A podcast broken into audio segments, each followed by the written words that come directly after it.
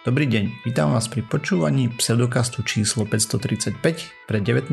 december 2021. Vo virtuálnom štúdiu vítam Miroslava Gabika alebo Osirisa. Čau. Jakuba Rafajdusa alebo Kupka. Ahojte. A ja som Radoslav Lasatý alebo Martyr. Čaute. Sme podcast do vedia a skepticizme, vede sa nevedeme profesionálne, takže ak nájdete nejaké nezrovnalosti, nepresnosti, píšte na kontakt zavinač pseudokast.sk. Máme za nami ďalší paradný týždeň, o ktorom ale nebudeme asi rozprávať, lebo, lebo to je katastrofa.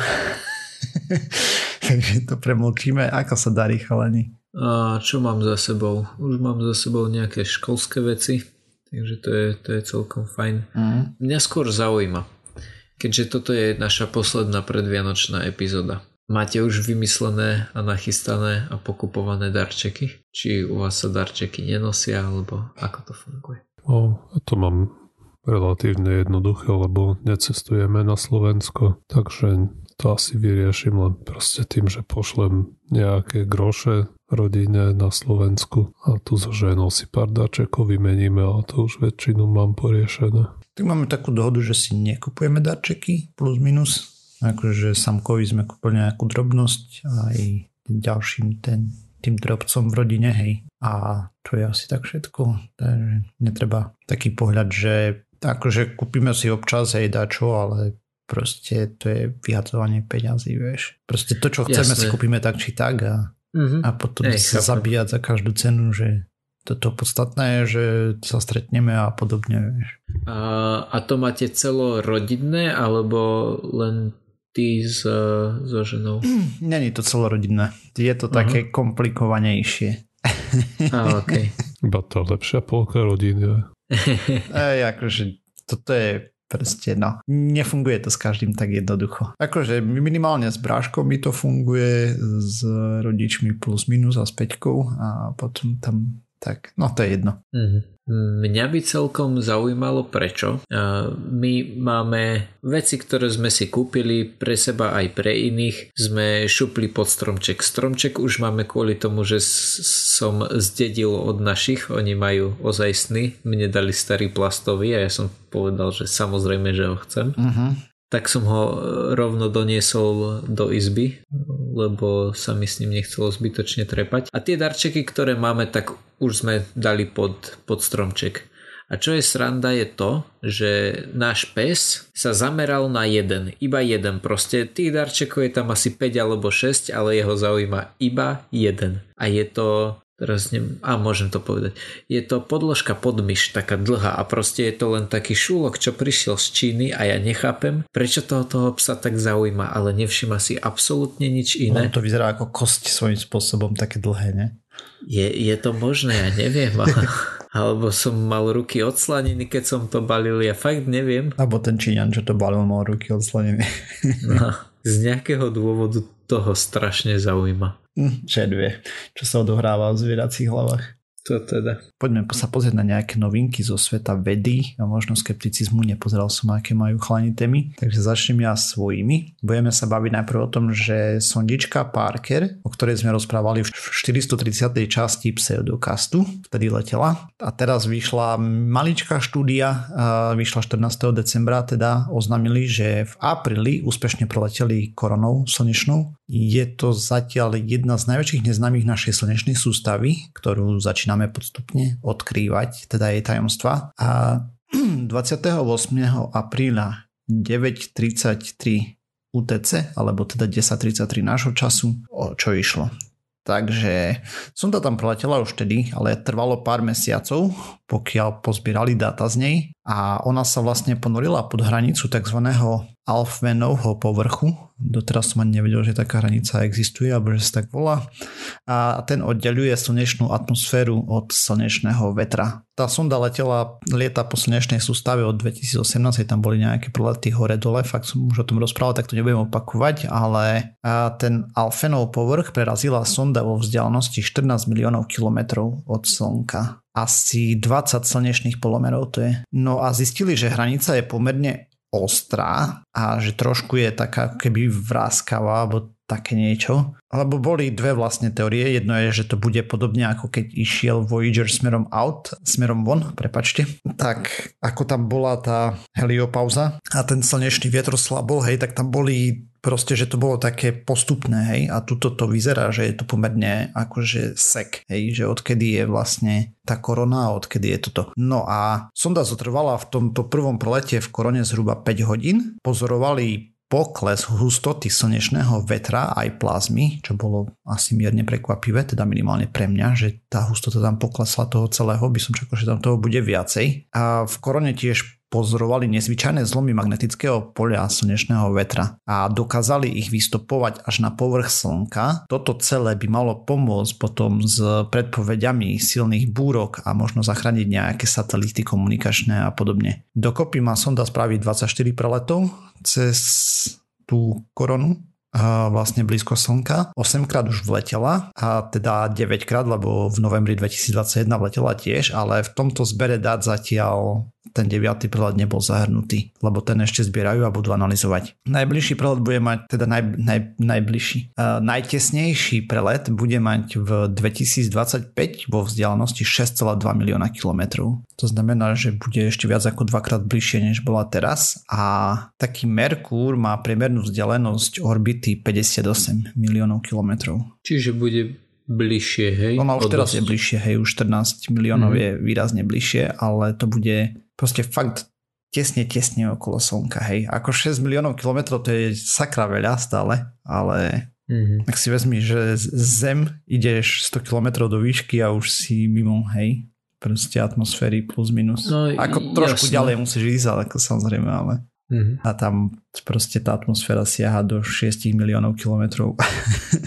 teda 6, 14, hej tam bol prelet. Ja. Vieš, že kedy bol prvý prelet? Že ako dlho vlastne trvá, kým spraví ten jeden oblet? O, nemám to poznačené, no ale tak prvý bol v apríli, hej, ale vtedy bolo 8. A mm-hmm. to závisí od a, toho, okay, ako to tam jasné. bude, či bude ešte dávať ďalšie, lebo oni tam, keď som to, to o tom rozprával, tak to robila nejaké gravitačné kopance dostávalo od Venuše tá sonda a potom od. Merkuru, mm-hmm. myslím, nepamätám si už presne, hej, tie detaily som z tých nevypisoval znovu, lebo fakt som o tom rozprával presne o tej no, trajektórii. No, a, ok. Čiže mám si ísť vypočuť staršie Akože určite by som to vedel nájsť v poznámkach, hej, dozadu, mm, ale nepodstatné. Jasné, jasné. Ja si vypočujem. No a to bola jedna správička, o ktorej som chcel rozprávať, len taká kratučka. Ono určite oveľa viac z toho dát bude a podobne a pomôže nám to lepšie pochopiť naše slniečko, teda našu hviezdu v našej sústave a možno tým pádom aj iné hviezdy, hej, v okolí. Ale táto je pre nás extra dôležitá, lebo keď tam sa začne niečo babrať, tak sa môžeme rozlúčiť, hej, s životom na Zemi napríklad. A druhá správička, o ktorej som chcel rozprávať, je, že fotodynamická terapia dávala pacientom možnosť infračerveného videnia. Vlastne je, fotodynamická terapia je nejaká mágia v boji proti rakovine. O čo ide? Existuje niečo, čomu sa nadáva rodopsin, je to proteín citlivý na svetlo, nachádza sa v sietnici nášho oka a ten reaguje s jednou zložkou terapie, chlorínom E6, ten sa tam používa na likvidáciu nádorov. Hej. Ešte je tam niečo, čo sa, čomu sa nadáva anglický retinal, a slovenský preklad som nenašiel, tak som si povedal, že je retinal a je organizácia organizácia a je to organická zlúčenina, čo nám zabezpečuje videnie svojím spôsobom. Vlastne ako vzniká beta-karot, ten reaguje s kyslíkom O2 a tak vzniknú nejaké molekuly, teda vznikne molekula toho retinalu, a konkrétne dvakrát, hej. Proste dostaneš beta-karoten plus O2 a dvakrát retinal. Zvyčajne nie je citlivý na infračervené žiarenie. V princípe za normálnych okolností dopadne viditeľné svetlo, a retinál sa oddelí od rodopsínu, tým sa vyprodukuje elektrický signál nejaký a ten potom registruje nerv a vďaka tomu vidíme z toho, čo som o tom čítal. No a podobne reaguje aj s infračerveným žiarením v prípade, že je v okolí ten chlorín E6 a doteraz nevedeli presne, ako sa to správa, ale celá táto štúdia je o tom, že robili experimenty, ktoré naznačovali, že by sa to mala byť zodpovedná nejaká molekulárna stimulácia. Nielen naznačovali, ale aj potvrdili to potom. Takže čo urobili? Napchali do simulácie nejakú kalkuláciu chemie na vysokej úrovni, plus modely atomov a ich vzájomné priťahovanie, respektíve odpudzovanie sa, plus to, ako sa tvoria a rozpadajú väzby. Toto chrumal super počítač zo pár mesiacov, zo pár miliónov výpočtov, až došiel k reakcii dobre popisujúcej vlastne tú interakciu s infračerveným svetlom. Takže virtuálny Rhodopsin v lipidovej membráne pri kontakte s niekoľkými molekulami chlorínu E6 a vodou, dokopy tam bolo pár desiatok tisíc atomov, na každú simuláciu, reagujú následovne. E6 absorbuje infračervené žiarenie, vďaka pridanej energii reaguje s kyslíkom O2 v očnom tkanive, ten zmení na jednoatomový kyslík O, ktorý je vysoko reaktívny, hej, on proste sa naviaže na čokoľvek v okolí hneď v momente, bo kyslík, jednoatomový kyslík je brutál. Tým zabije pár rakovinových buniek, hej, možno. Ale ten jednoatomový kyslík zároveň môže reagovať s retinalom a tým produkovať elektrický signál a teda videnie, aj keď v tme. Dokonca tam naznačovali aj niečo, že teda nie, on musí mať infračervené, takže keď zavrieš oko, tak nič. No počkaj na chvíľu. Infračervené by predsa malo vedieť prechádzať aj cez viečko, nie? Či nie? Tak nie úplne, vieš, akože výrazne menej, hej. Akože samozrejme, keď zavrieš oči a pozrieš do slnka, tak cítiš teplo, hej. To je infračervené žiarenie, ale a asi dosť, nedostatočne, neviem, to tam nepopisovali. Mm-hmm. Teda prišli na to, ako to teraz funguje a cieľom vlastne tejto štúdie bolo, že prizná to, ako to funguje tento efekt odobrať, nakoľko je pre tých pacientov nie príliš príjemné. Vidia v tme obrysy alebo siluety a podobne. V prípade, že by sa podarilo tento vedajší efekt odstraniť, tak asi by mali vyšší komfort toho života po terapii, hej, čedvie. Mm. No a zároveň tam dvíhali varovný prst, neodporučujú biohackerom používať ten chlorín E6 na vylepšenie svojho videnia v infračervenom spektre, nakoľko to podľa dostupných informácií aj tých reakcií, čo tam bolo, môže mať celkom zlý vplyv na tkanivo oka. Proste molekulár, molekulárny kyslík je fakt uh, svinstvo a keď sa im tam tvorí, proste není to zabava. Hej, ono je to chcené na likvidáciu toho tumoru, ale asi to není úplne chcené na likvidáciu očného tkaniva, keď máš zdravé oko. Takže keď sa snažia opra- odstrániť ten tumor, tak je ten vplyv vítaný v opačnom prípade asi, asi nie. Že mňa by celkom zaujímalo, na základe čoho vedia, že ten kyslík skrátka rozbije ten nádor, alebo či si myslia, alebo nie, že myslia, alebo že či to funguje skôr tak, že ten kyslík sa tam vytvorí, zničí čokoľvek, čo mu príde do cesty a jedna z tých vecí, ktoré zničí je aj ten nádor. No samozrejme, že tak to je. Že jedna z tých vecí, len to, oni to cieľia tam, kde máš nádorové bunky okolí a tak ďalej, hej, proste to je mm-hmm. dosť cieľená terapia a tak. Ale čítal som, že tam ešte kopec ďalších vecí sa snažia s tou fotodynamickou, či ako sa to volá tá terapia, čakaj, hej, fotodynamickou, takže to čistá magia je. Aj nejaká Slovenka sa tam tomu venovala, tak, ale to je na samostatný kompletne príspevok a, a nemám to naštudované poriadne. On čiste o tom to som chcel rozprávať, lebo ja som kedysi dávno videl o typkoch biohackerov, čo si kvapkali dačo do očí, hej, a potom videli. A predpokladám, že to bolo práve toto. Mm-hmm by ma zaujímalo teraz v akom stave majú to očné tkanivo, hej. Všeobecne tie kvapky a tak tam, no je to žiadna zabava, hej. Uh, majú nejaké vedľajšie účinky a tak neodporúča sa mm. to. Čo sa týka biohackingu, čo také je, je niečo, čo si vieš predstaviť, že by si si nechal upraviť v tele? Také už funkčných vecí, ktoré existujú. Neexistujú funkčné veci v biohackingu, podľa mňa veľmi. Ja, ja som vždycky chcel mať NFC čip v ruke, vieš, že by som mohol platiť tým, že, že iba prejdem rukou ponad čítačku. Hej, a to, no, možno, že sa to spada do tej kategórie, ale neviem, hej. Ja, ja, že to je, to je skôr, ako sa tomu hovorí, keď máš tá, tá, ideš robiť do seba androidizácia. áno, áno, tak. Je aj operácia očí tým laserom biohacking? No, to je dobrá otázka. Nie, lebo to je operácia. Čo je biohacking? ja neviem.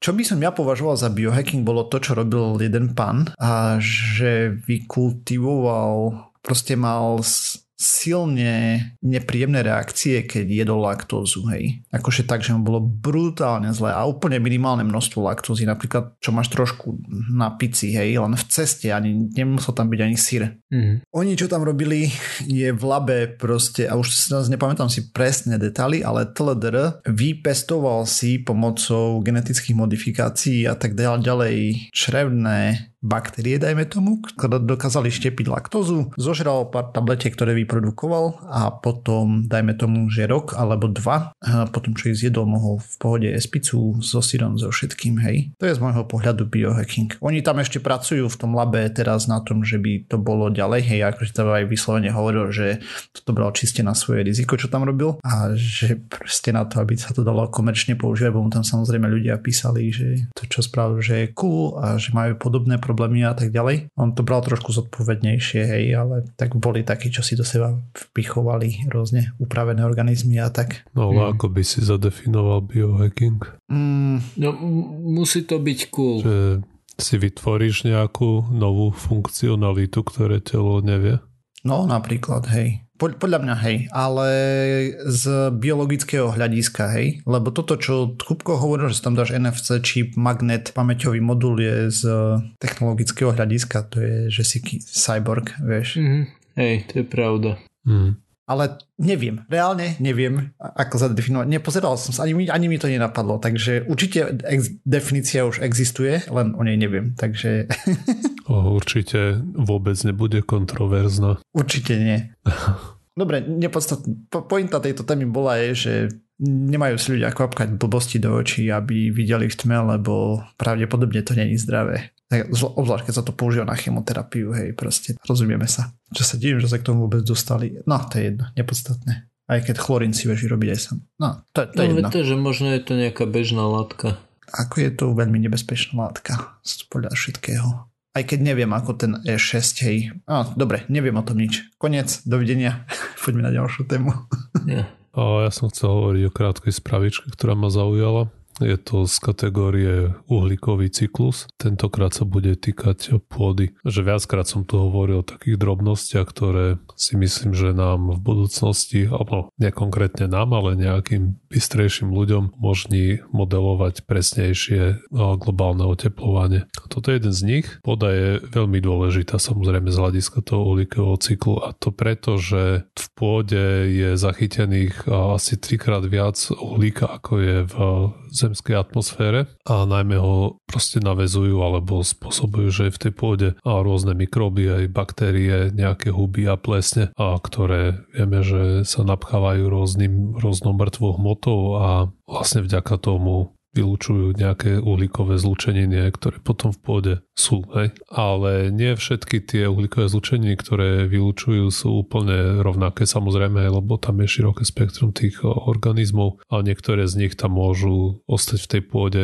teda myslím teraz tie uhlíkové zlučenie, niektoré tam môžu ostať povedzme krátko, niektoré veľmi dlho a niektoré opäť ďalej sú skonvertované nejakými ďalšími mikróbmi, nejakým procesom, na ktorého konci je proste CO2, ktorý ide do atmosféry. A že tam prebieha nejaký ten takýto cyklus. A je veľmi validná otázka to, čo sa veľmi validná otázka, čo sa stane s uhlíkom v tejto pôde, keď sa bude zvyšovať teplota Zeme. A pretože sú veľmi niektoré alarmujúce správy alebo modely, ktoré ukazujú, že keď sa zvýši teplota, tak tým mikrobom rôznym v pôde sa bude dariť lepšie a budú tým pádom sa napchávať tými rôznymi uhlíkovými zlučeninami viac, čiže viac CO2 pôjde do atmosféry to je jedna vec, že ten cyklus bude rýchlejší a druhá vec je tá, že ich tam bude veľa, tak je možné, že siahnu aj na tie uhlíkové zlučenie, ktoré za iných okolností by tam boli uskladnené niekoľko desiatok rokov napríklad, ale takto a tým, že sa im bude dariť lepšie, tak ich budú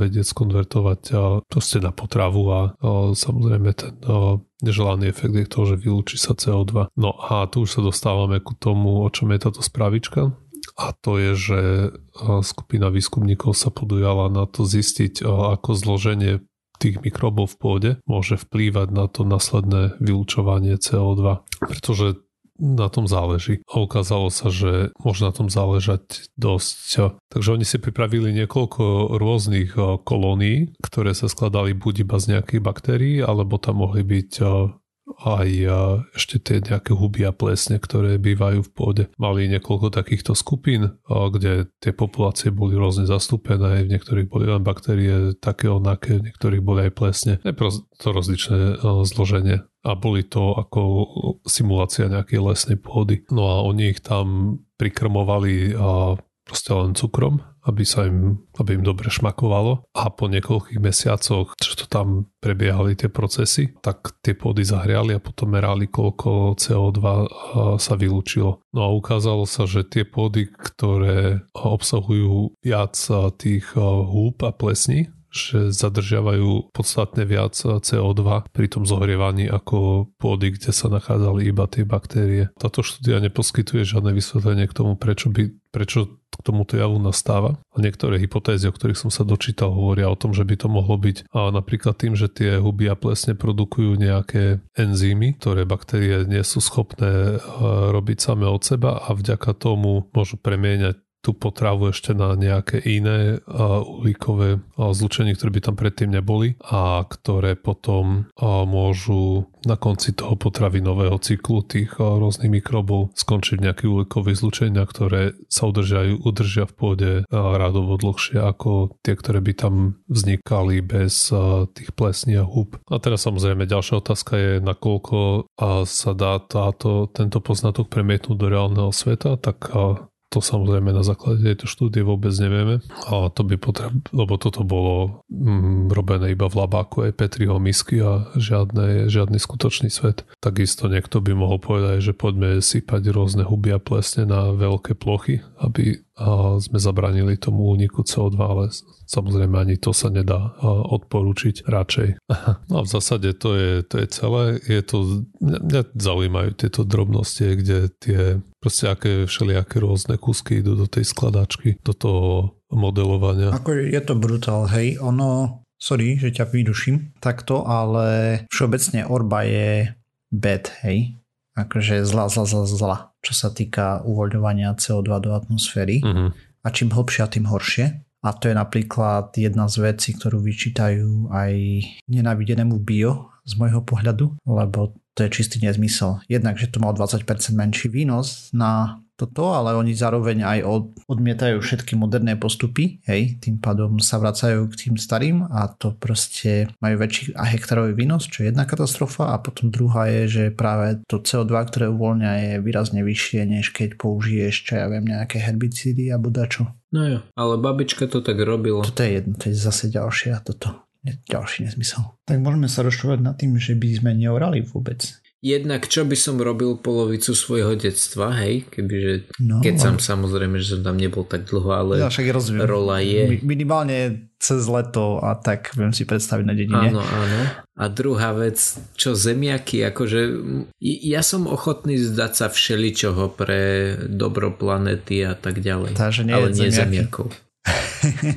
neviem, neviem. Akože, mm. Ale sú postupy, ako bez orby sa dá sadiť. Ja, ale nie som na to áno, expert, áno. hej. Takže ani neviem ani ktoré plodiny, ani čo. Mm. Takže nebudem teraz tu hovoriť. Zemiaky sa, zemiaky sa viac menej dajú pestovať akože plus minus v slame. No, a tak ako, to je jedno.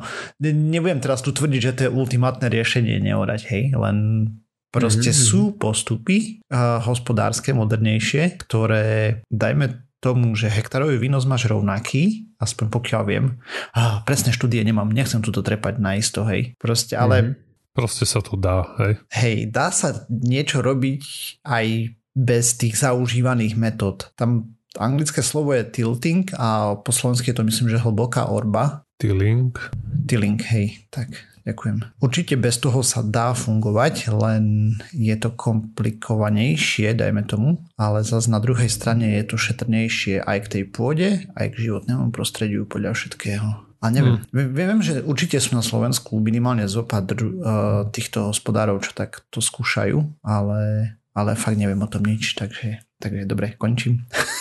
no, pamätajte si, ako som kedysi rozprával o baktériách, ktoré jedia plasty. Hej. Tak rámcovo. Vieme, že existujú také mikroby, ktoré dokážu rozkladať plasty a prvý taký objavili japonskí vedci na smetisku uh-huh. v roku 2016. No a odvtedy sa veci posunuli, tie enzymy boli vylepšené a ja som tu spomínal baktérie, ktoré dokážu zožrať plastovú fľašu v priebehu niekoľko hodín. Že vlastne tieto enzymy, baktérie, ktoré veci vtedy našli len tak v prírode, potom zobrali, nejakým spôsobom ich menili a, a vylepšovali, aby to boli schopné spraviť tie baktérie rýchlejšie a v nazvime to bežnejších podmienkach. Hej, že nepotrebujú, ja neviem, aby mali 45,5 stupňa na to, aby fungovali. Uh-huh. Ale o tom som vôbec nechcel rozprávať. A teraz sa totiž vedci rozhodli pozrieť na to, že ako tie veci vyzerajú vo voľnej prírode. Keďže tá japonská baktéria bola objavená práve takto a v prírode sa už plasty nachádzajú všade, tak e, je to taký logický ďalší krok a navyše by sme mali niečo, čo by dokázalo nejakým e, rozumným spôsobom rozkladať plasty a tým pádom by sme ich mohli e, nejakým spôsobom efektívne recyklovať. A ono to rozkladá plasty akože úplne na základné zlúčeniny alebo necháva nejaké dlhé uhlíkové reťazce nerozložiteľné potom? To ti neviem povedať, pretože si neviem, ale ak som tomu správne pochopil, alebo to je, všetci sú z toho nadšení, že, že to vie strihať na tie kratšie reťazce, tak predpokladám... Že sú to dostatočne krátke, že to vie potom zbytok prírody používať, hej? Ja dúfam, ale neviem. Mm-hmm. Akože bolo by, bolo by to celkom od veci, kebyže nájdeme niečo, čo tú plastovú flašu zmení na nejaký plastový prach a, a povieme si, že jej rozobralo to ten plast, hej, tú flašu, ale v zásade by nám to nepomohlo. Takže dúfam, že to, že to zvláda na, na nejaké tie, nazvime to základné komponenty. Lebo práve to, že by si to dokázal potom recyklovať v zmysle, že by si z toho vedel spraviť ďalší plast, bola akože celkom taká ústredná myšlienka celého toho. No hej, akože pointa je, aby si nevytváral odpad, ale znova používal to, čo už raz máš vyrobené, hej. Mm-hmm. No, za posledných 70 rokov sa objem plastového odpadu e, zmenil z 2 miliónov tón ročne na 380 tón miliónov ročne. To umožnilo takú postupnú adaptáciu. Akože ja chápem, že stále 70 rokov je, je krátky časový okamih, ale aspoň to nie je to, že uh, sme to vykydali všetko, všetko naraz, ale že postupne jednoducho toho plastu pribúda a pribúda a tým pádom sa možno viac a viac stáva prominentným v tom eh, jedálničku. Vedci sa pozreli na viac ako 200 miliónov génov z celého sveta, ktoré síce nezbierali oni, ale boli postupne zbierané inými výskumníkmi z rôznych e, častí sveta, e, z vyše 230 lokalít, s tým, že začali tým, že sa najskôr pozreli na všetky enzymy, ktoré už poznali, to znamená, že je nejakých, myslím, že okolo 70 typov enzymov, ktoré dokážu, o ktorých vieme, že dokážu rozkladať plasty.